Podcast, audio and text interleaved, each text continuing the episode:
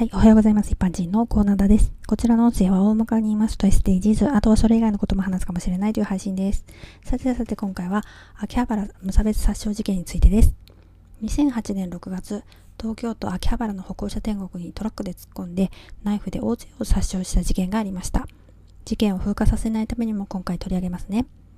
加害者というのは当たり前ですけど、犯人にも両親がいて、兄弟がいるわけで、事件後はその家族にも影響が出てしまうんですよね。今まで何事もなく生活していたことが、嘘のように生活がガラリと変わってしまう人たちもいるわけです。そうした加害者家族について考えるきっかけになればと思います。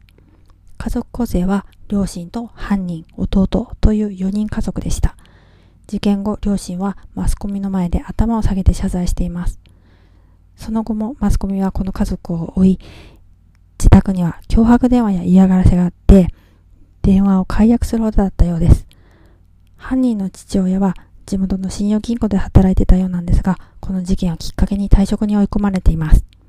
犯人の弟は家を転々としたようなんですが、引っ越しても引っ越してもマスコミに追われるので、勤務先に迷惑がかかるからって退職をせざるを得ない状況になっています。そして恋人の家族にも結婚を反対されてしまって、自殺を試みて自殺未遂、ついには首吊りで自殺してしまいます。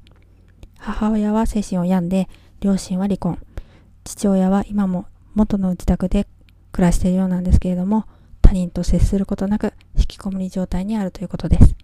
事件前までは表向きはどこにでもいるような家族だったと思うんですけど、事件をきっかけに全員の人生がガラリと変わってしまいますね。ではでは今回はこの辺で次回もお楽しみにまた聞いてくださいね。ではまた。